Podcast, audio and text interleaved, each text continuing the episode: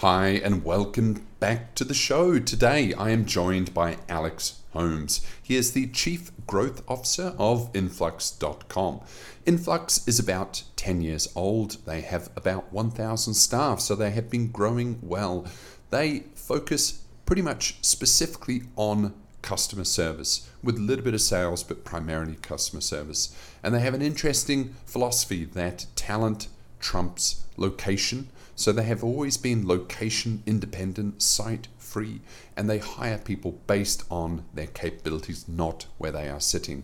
So, really interesting conversation with Alex, and great to see how Influx has developed their themselves and their processes and their company over the last 10 years. I really enjoyed this conversation, and I hope you do too. As always, if you want any of the show notes, go to outsourceaccelerator.com slash podcast. And we jump straight into the conversation. I asked Alex to give us an outline of Influx. Here we go. This podcast is brought to you by Outsource Accelerator. We are the world's leading outsourcing marketplace and advisory. We help big and small businesses with their outsourcing needs, and we can help you too. We cover everything from offshore business and staffing strategy, optimal outsourcing structures, implementations, and fully managed services. If you are already outsourcing, about to start, or are somewhere in between, then we can ensure that you get the best from outsourcing.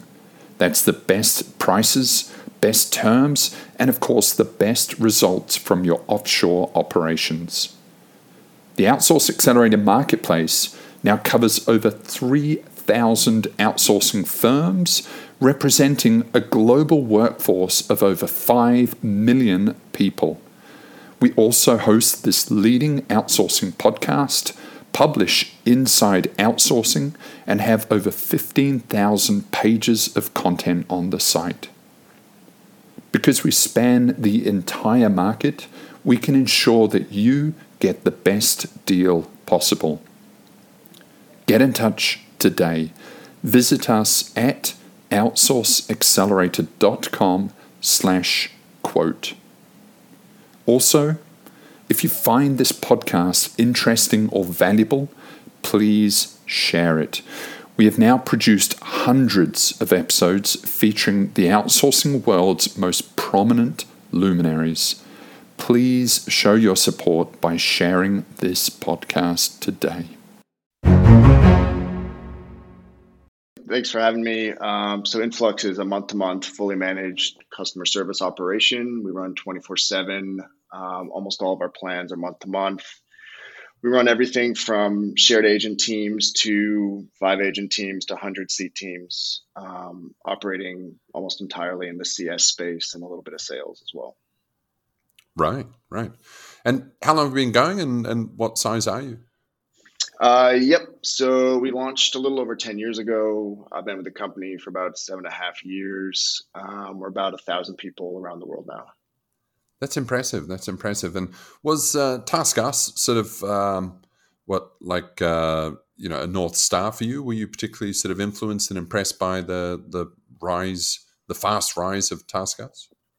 Uh, yeah, yeah. So when I started, I actually didn't know much about the outsourcing world when I started. Um, and then TaskUs was a name. They did some really cool stuff around kind of culture and positioning and brand. Um, and so in some ways, you know, I guess you could say that was a North Star, um, but it's an absolutely massive space. And we also knew from the beginning we didn't want to be a facility business. And they were very much a facility business. Um, they were operating at the time, I think, mostly out of the Philippines. Again, this was, you know, almost eight years ago. Um, and we actually have very little presence in the Philippines. So we've had a lot of success um, recruiting in our hubs through the distributed model, through the talent trumps location model, which is one of our founding principles. So kind of kind of targeting a similar type of client, I think, in terms of the fast growing tech company. Um, but our way of doing it um, at the time was quite different. Um, and you know, as we get bigger, I think we have more of a you know a traditional BPO operating model and proposition.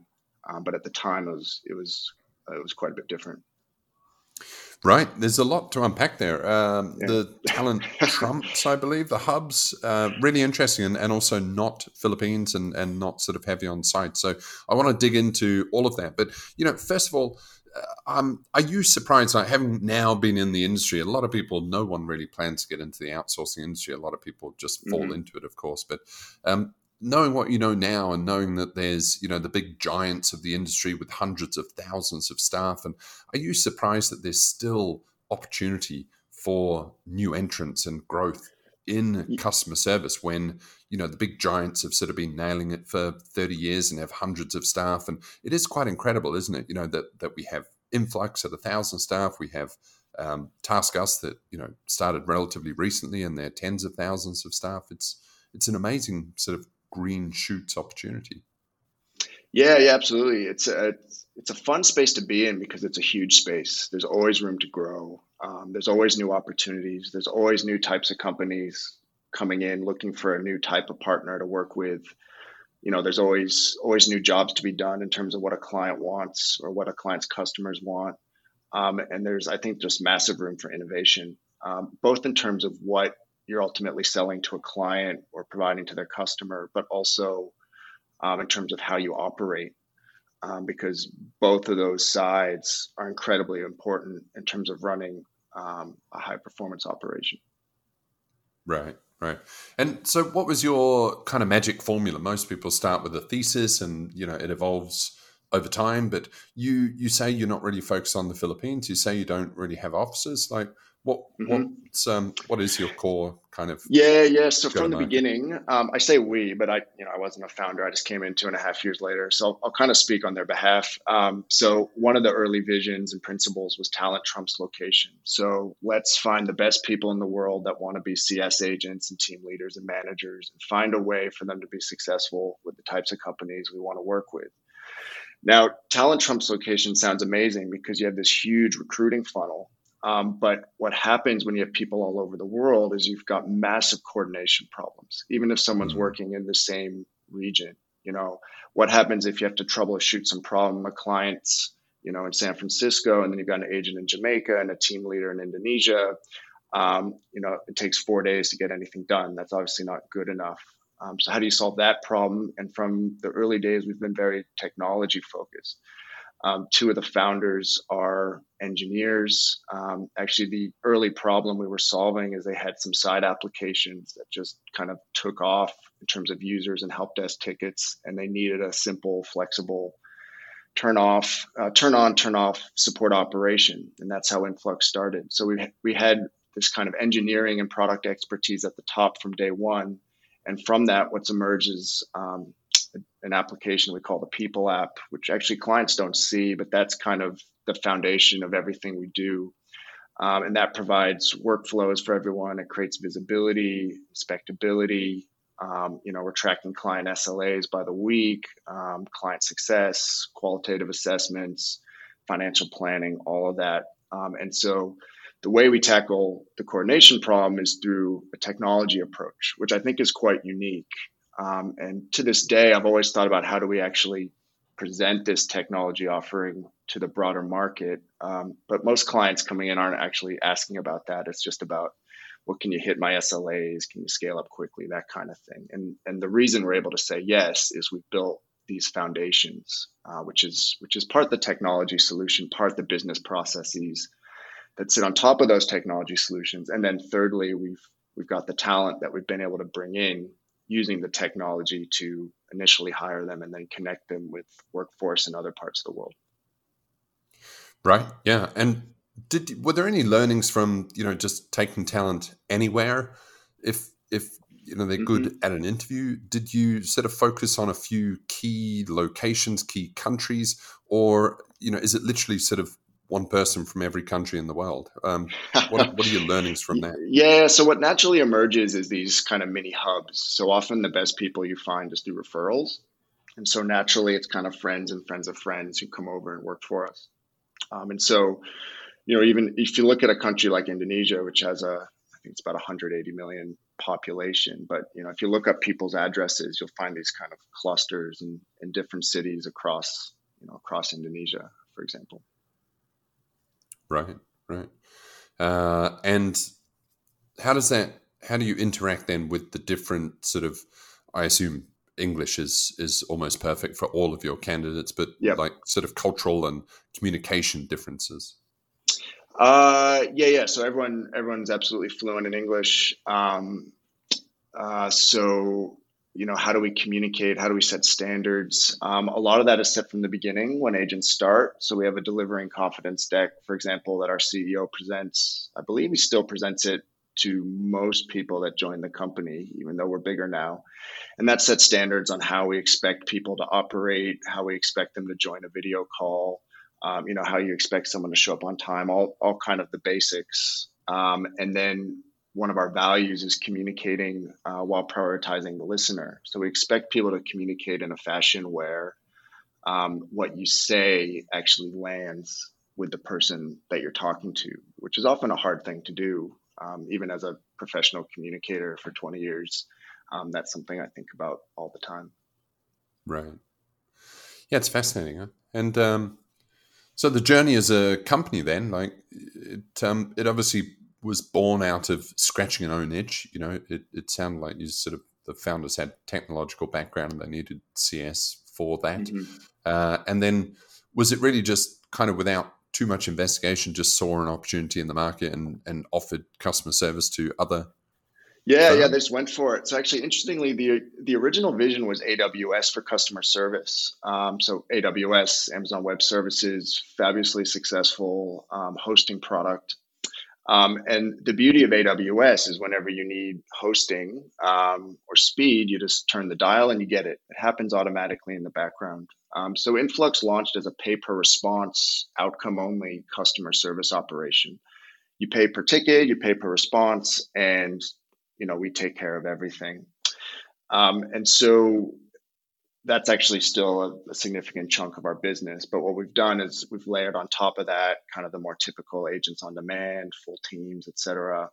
Um, but at the time, it was it was very different, um, and it was something I was I found that really intriguing. Like I've always been attracted to disruptive business models and you know first principles ways of thinking of things. Um, there were a lot of faults in in delivering that, uh, which we could get into. Um, a big one is they you know CS for you know someone who's trying to update a website. Um, that you know someone who's using a WordPress plugin or something like that. It's not really about the relationship with the support agent as much. It's really about just get me that link, fix this as quickly as possible. So a faceless operation can be really effective, and that's how Influx was operating ten years ago. Um, we've made a ton of changes since then, but a really big one is we actually need to introduce the people we're working with on the client side to the people that work at Influx, and we need to build those relationships, and we need to figure out communication mechanisms and operating rhythms and all that, and really interlock our team with your team. Um, in the early days, that was never really part of the vision. It was about how do we how do we launch and run a successful outcome only support operation uh, for these online apps um, where the tickets come in at you know different rates and different frequencies and things. Right. Because there was Magic as well, wasn't there? Which was a Silicon Valley kind of startup. And that was Mm, um, uh, almost, you know, sort of personal services, virtual assistant kind of stuff, but on a ticket Yeah. by ticket basis. And again, Yeah. there, I think it's it's good in theory, but then it lacks Mm. that consistency and and you know, yeah, everything then Yeah. has to be in SOPs. And I think it can work in theory, but it doesn't really work in practice. Yeah. Yeah, what we found that yeah, that's exactly right. So what we found in practice is it works for some very specific use cases. So like the solo founder that you know has a really simple ticket flow and that kind of thing and really just can't be bothered with it. Like it, it kind of can work there. Um, but with most companies it does not work. And um, uh, uh, yeah, so it's um, yeah, it's, it's been it's been an interesting yeah. So the thing that actually I'd, I'd say the biggest mistake we made is uh, at that time is kind of opening the doors to everyone with that type of model, and uh, the big learning is it only works with certain types of companies. Right, right. Yeah, and you know, Amazon. You mentioned AWS, and Amazon itself has Amazon Turk, which was a an attempt at fractionalizing the workforce, wasn't it? You know, like Mhm. if you can just get someone to do one little task and pay them sort of micro payments. Um, but I think the sort of missing link there, there's two, is because, you know, I, I talk about this because uh, a podcast um, a couple of weeks back was with Courtney Mayers of uh, Omni Interactions, and their outsourcing firm actually specializes in uh, two hour, like sort of small chunks of work, but scaled. Mm. So if a you know massive public company has a surge of people calling every 4 to 6 p.m., then they would actually come in and provide the staffing for the two hour slot. And of course, it takes Mm. a lot of work to organize all of that. Um, Mhm. But I just sort of think part of the, the missing link is humans don't necessarily want to work fractionally. You know, Yeah. people want a sort of 40 hour reliable thing where they kind of know what they're doing and they know where they're going to go. And then also there's the overhead of training, isn't there, in terms Yeah. of like, you know, to get someone up to speed with one thing might take three months of training. And if they're going to cover 10 different products, it's there's difficulty. Yeah.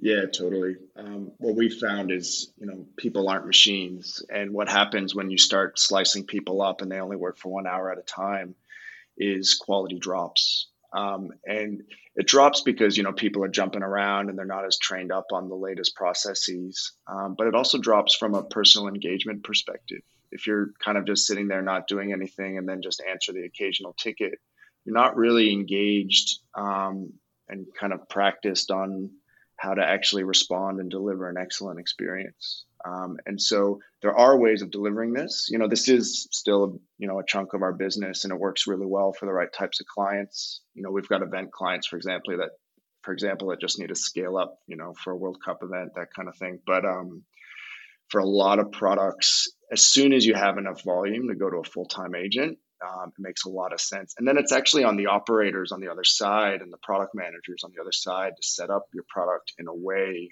where the stream of conversations is more reasonable and easier to predict.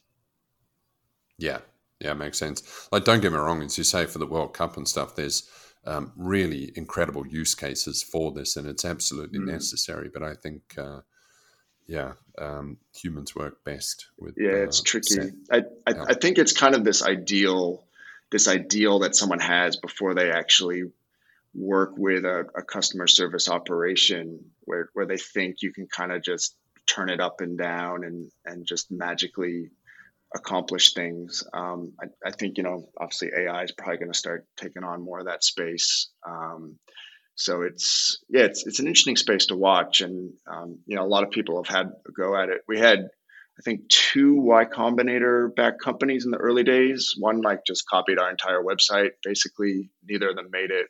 So um, yeah, it's hard. It's really hard. You know, it's um, I like to think our moat is hard. Uh, I saw this Bezos Bezos message from ten years ago, and I like that because it's it's it's a it's a big it's a big challenge what we're working on, and we're really proud of what we built. It's really it's really hard. It's kind of people plus technology plus client client relationships and you know 24 7 it's it's hard Yeah, it's fascinating, isn't it? And you know, I think um, like I, we talk at Outsource Etc. a lot about the future of work, and you know, there's Mm. these kind of like far flung sci-fi visions of how people are going to work, but I think it doesn't kind of go far because you're still fundamentally humans, you know, and Yep. the humans themselves kind of want to go home and have dinner, and you know, and so it can't go too far from the tree. And Yep. um, you know, when people go too crazy in terms of sort of the sci-fi of how it's people are going to interact and work together, often it's it's kind of hard to to play out, isn't it? But it's it's Mhm. fascinating. I find it fascinating to sort of explore all these things, and because like crypto and Web three, and you know, they were sort of knocking on the door a little bit as well. There was a um, Upwork that was kind of crypto enabled, and I assume that's gone to zero now as well, where effectively everyone on the platform was an owner of the platform, which again makes a lot of sense, but then it's really hard to execute, isn't it? You know, it's really hard to get those things going. yeah totally So, and um, you've been going 10 years. You say uh, no site. So, have you always been home based? And of course, since COVID, that's sort of fairly standard now. But um, Yeah, yeah. been home Yep.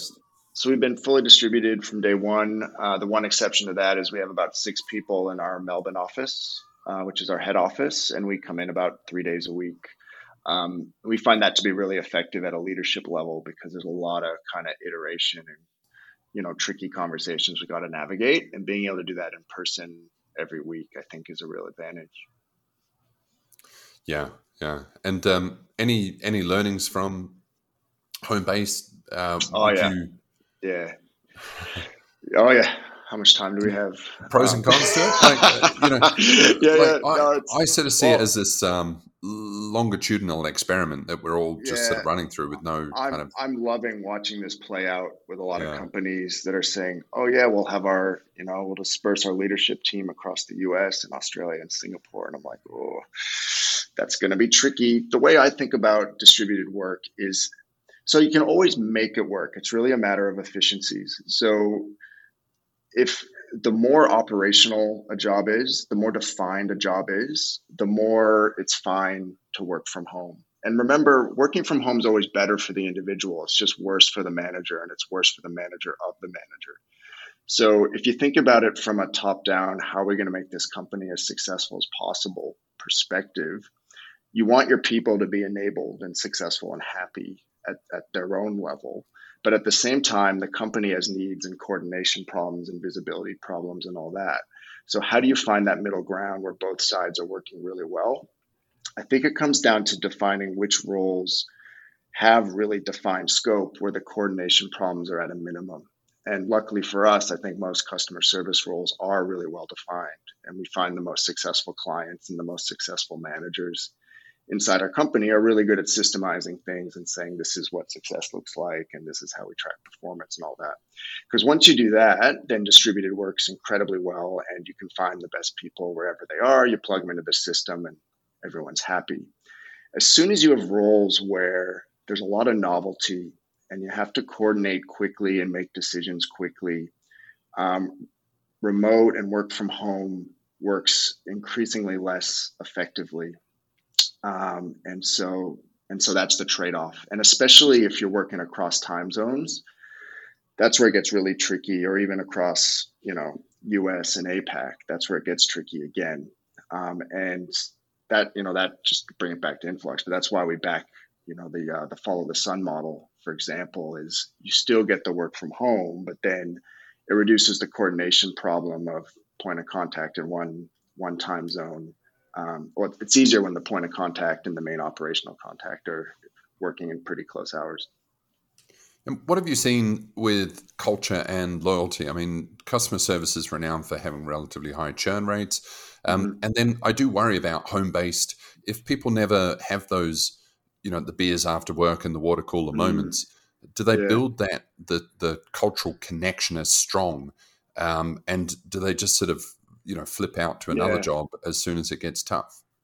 Yeah so so what we found is is um, we found a lot of things on this topic but a big one is that people typically stick around if um, well number one if they like their manager. So if their manager is really empowering to them they'll stick around. Um, and i've talked to a lot of people anecdotally where pretty clearly a, a really big value add for them is to be to be able to work from home 100% of the time, um, especially in countries or, you know, cities like uh, Jakarta or Nairobi, you know, lots of traffic. We've talked to candidates who are, you know, a manager or, you know, running an English language school, but they just don't want to commute two hours each way each day. And so working from home, they're very, very happy and empowered. Um, so as long as, you know, if the person they're reporting to is someone that they can look up to and they're learning from and enables them, if they're doing work that they believe in they're getting pushed, if they have an opportunity to grow in their career, um, th- that's a huge part of of making it all work. And that, that's a huge input of of running a business like this. You know, there's the client side, there's the operational efficiency side, and then there's the people success side. It's massively important. You know, we're uh, you know the real value from working with a company like ours is finding the people that have been at the company for a while and have seen a lot of things and are kind of leaders in their own way and connecting to someone like that. Because if you find a team that's got a bunch of those people in it, um, they're going to do amazing things, I think. Yeah, it's critical to sort of uh, accrue more and more solid, stable senior staff as the business gets older. Yeah, I'm realizing mm. that you know if you if you sort of don't accrue them year after year, then I think something's going wrong. And yeah, um, yeah. Some, something I've actually learned a lot about since working here as well is, is leadership isn't just about being an executive; it's about being a leader in your craft as well. And so you can find people that are that are kind of leaders just as an agent because they've done it for so long and they've done it across four or five different brands. They kind of just really get it. They understand the tools, they understand the different reports, they understand exactly why different things matter. And if, if people can kind of self lead themselves, self manage, both self manage and self lead, that's that's a really powerful thing. Mm. I heard, you know, someone said about companies like just make sure you stay alive, you know, and, yeah. and if you have a longer time in market, then you know you just yeah. pick up all this stuff, and it's kind of the same with individual professionals as well as yeah. you know once yeah, once you've been around the block for ten years, you just you just know more, you know, and it, it's really valuable. Huh? What is it? Um, rule one of business: stay in business. Rule two: refer to rule number one. yeah, yeah, yeah. Just don't that. die. Don't die. Stay with it. Yeah, yeah. Yeah.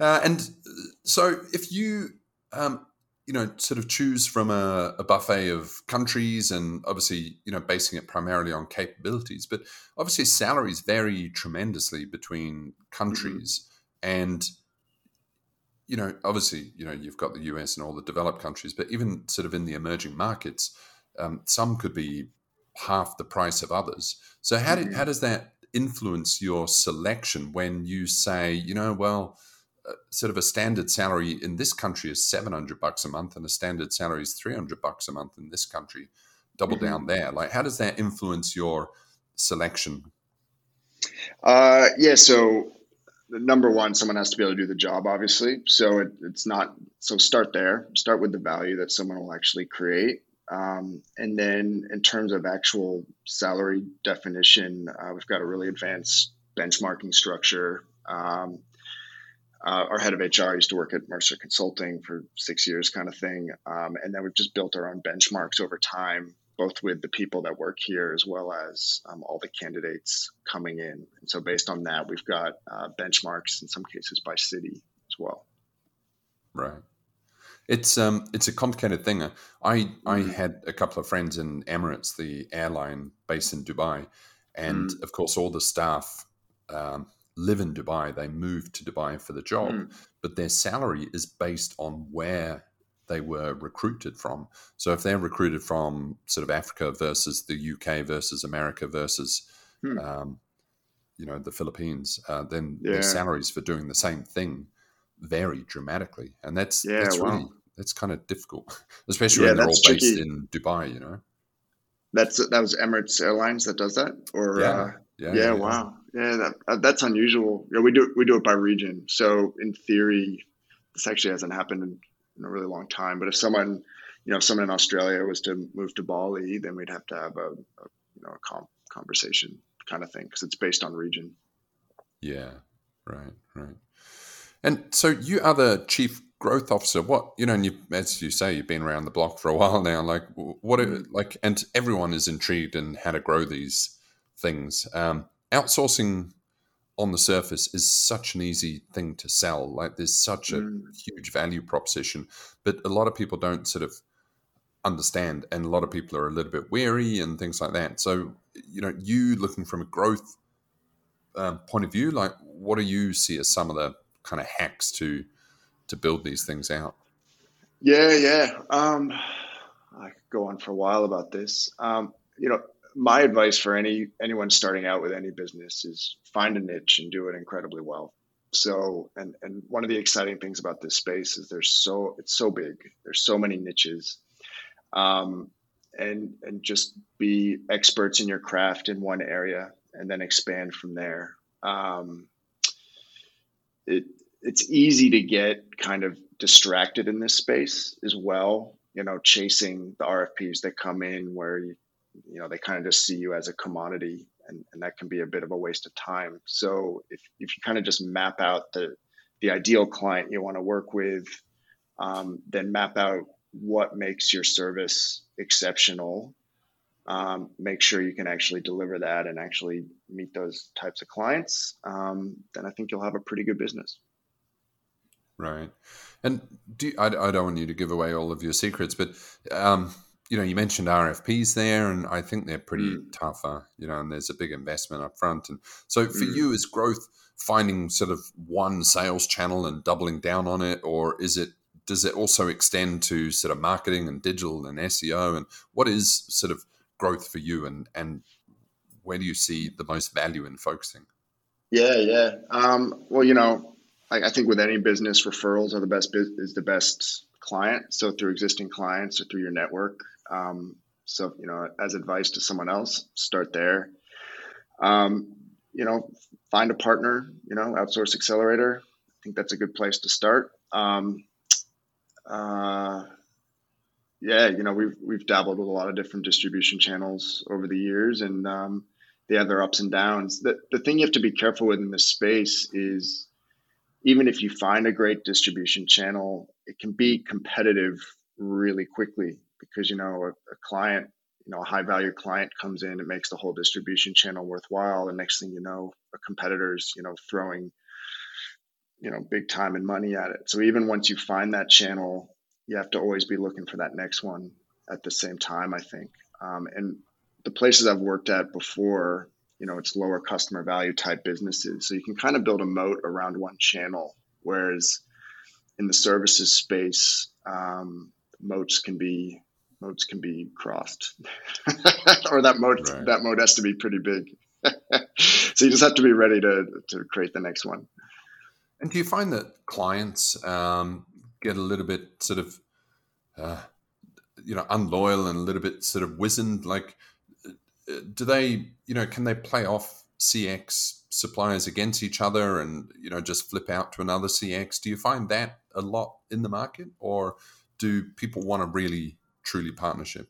Yeah, it's a mix. So obviously, you know, when you go up market, you got these really experienced procurement people who are like playing us off each other. Um, and you have to be ready to play in that space, um, or or you'll just kind of get destroyed. I think um, on the smaller end of town, you know, it kind of depends who you're working with. So when you're when you're working with smaller teams, you know, they're often more interested in value than cost. So it's really about just creating and showing value on a regular basis, and they'll want to keep working with you. I think a lot of these smaller companies and especially when you work with operator and when i say small these are often you know multi-million dollar businesses i, I just mean like the team that mm-hmm. you're working with is like three people versus 300 kind of thing um, but you know they, they want to find a trusted long-term partner and as long as your you know your your commitments your boundaries your pricing is reasonable they'll want to keep working with you if if you value them the way they want to value you so you know start on the value side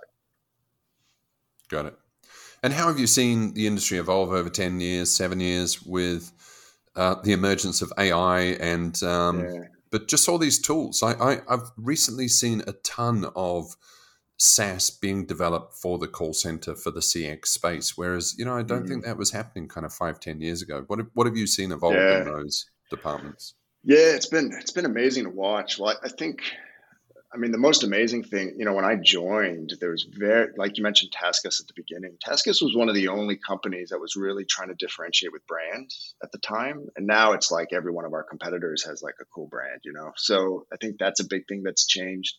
I think a lot of these companies are focusing on the lower end of the market now, too. You mentioned that in one of your other podcasts, actually, um, how that's like an interesting space to watch.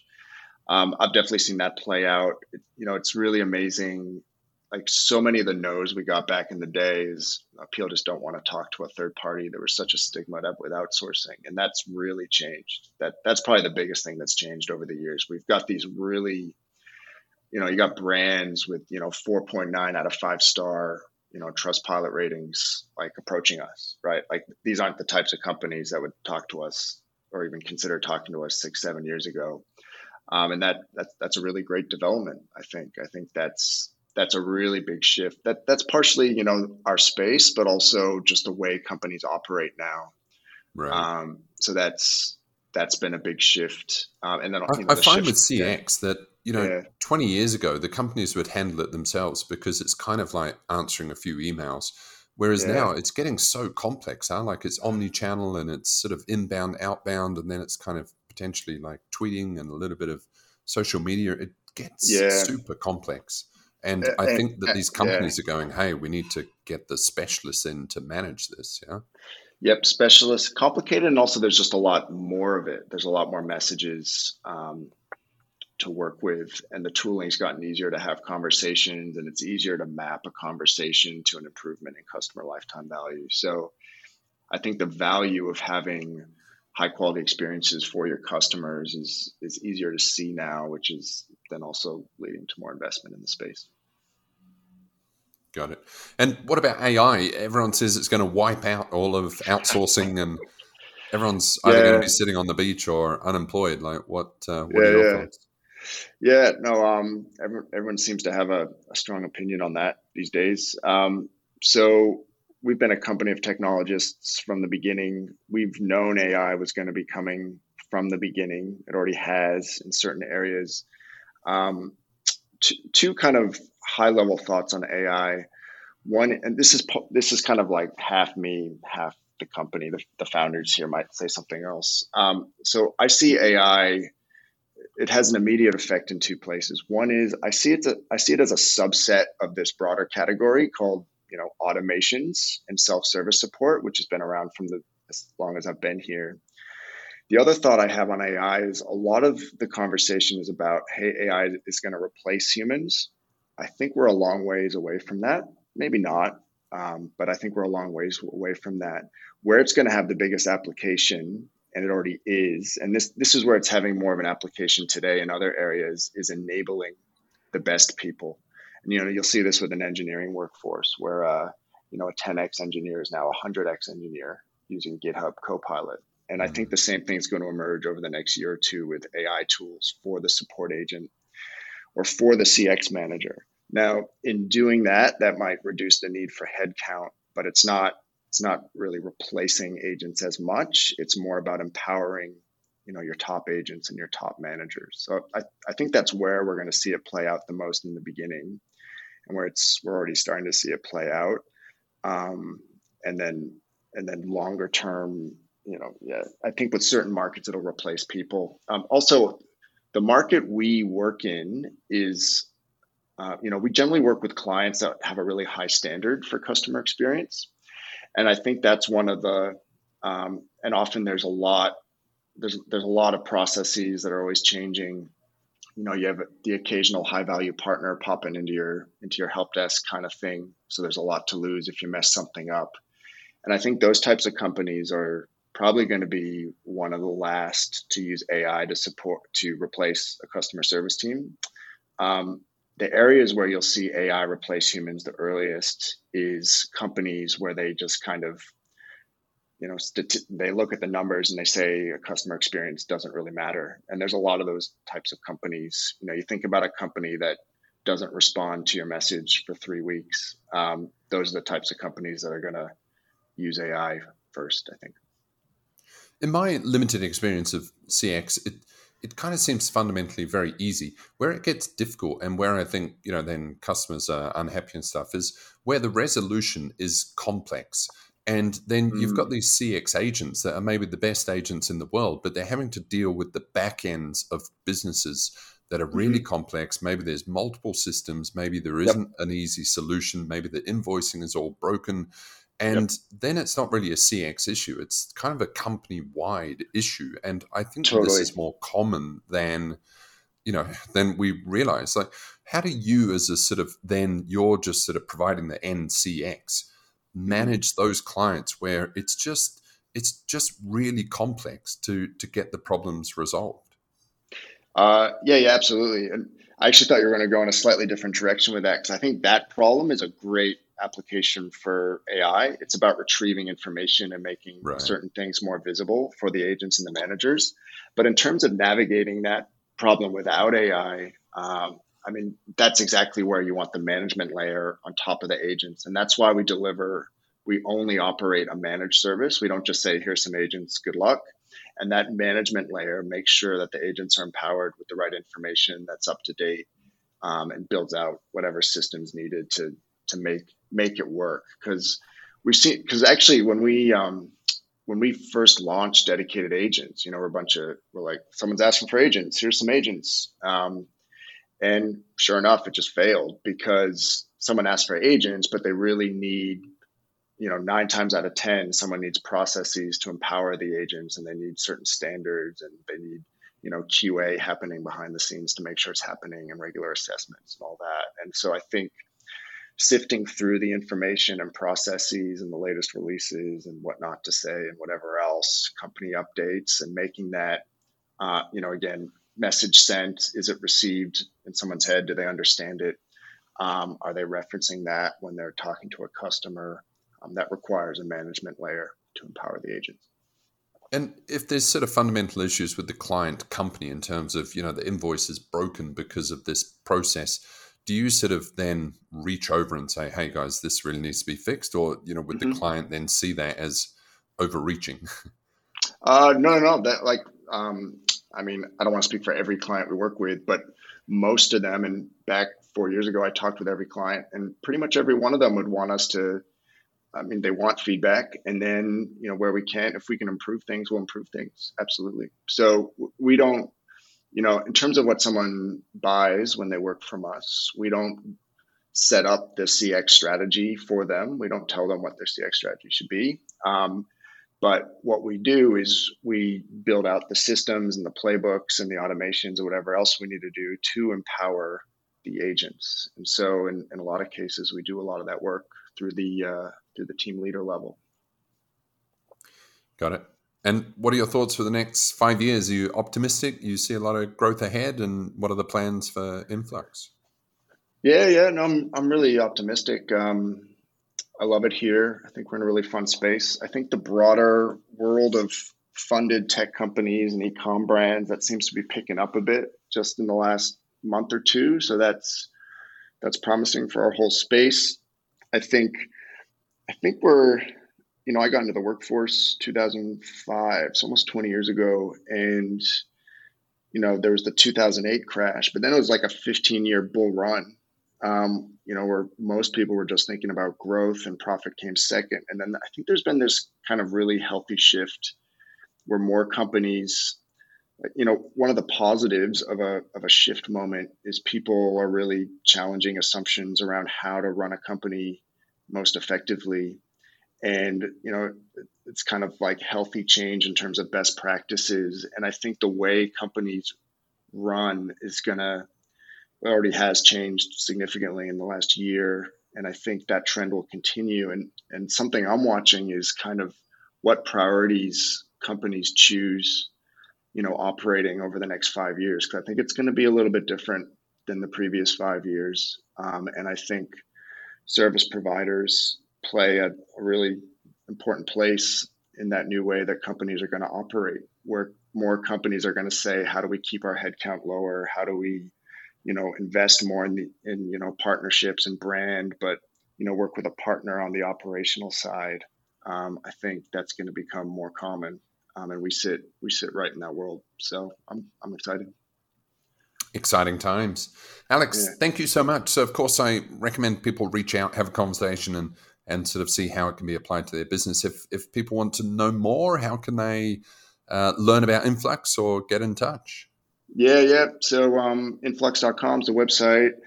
I'm Alex. Uh, you can reach out to me on LinkedIn or uh, alex.holmes at influx.com is my email address. Um, and yeah, we'll have, we'll have a chat. Um, I also just really like talking to people in the space. If they want to give me feedback, if they just want like high level information about us or ideas or whatever, or you know, if you're starting your own you know business in the space that's kind of related, I'm I'm happy to chat um, and all that. So I'm around. That was Alex Holmes of influx.com. As always, if you want to reach out to Alex or know more about this podcast, get the show notes at outsourceaccelerator.com slash podcast. And as always, if you want to email us, then just drop us a line to ask at outsourceaccelerator.com. See you next time.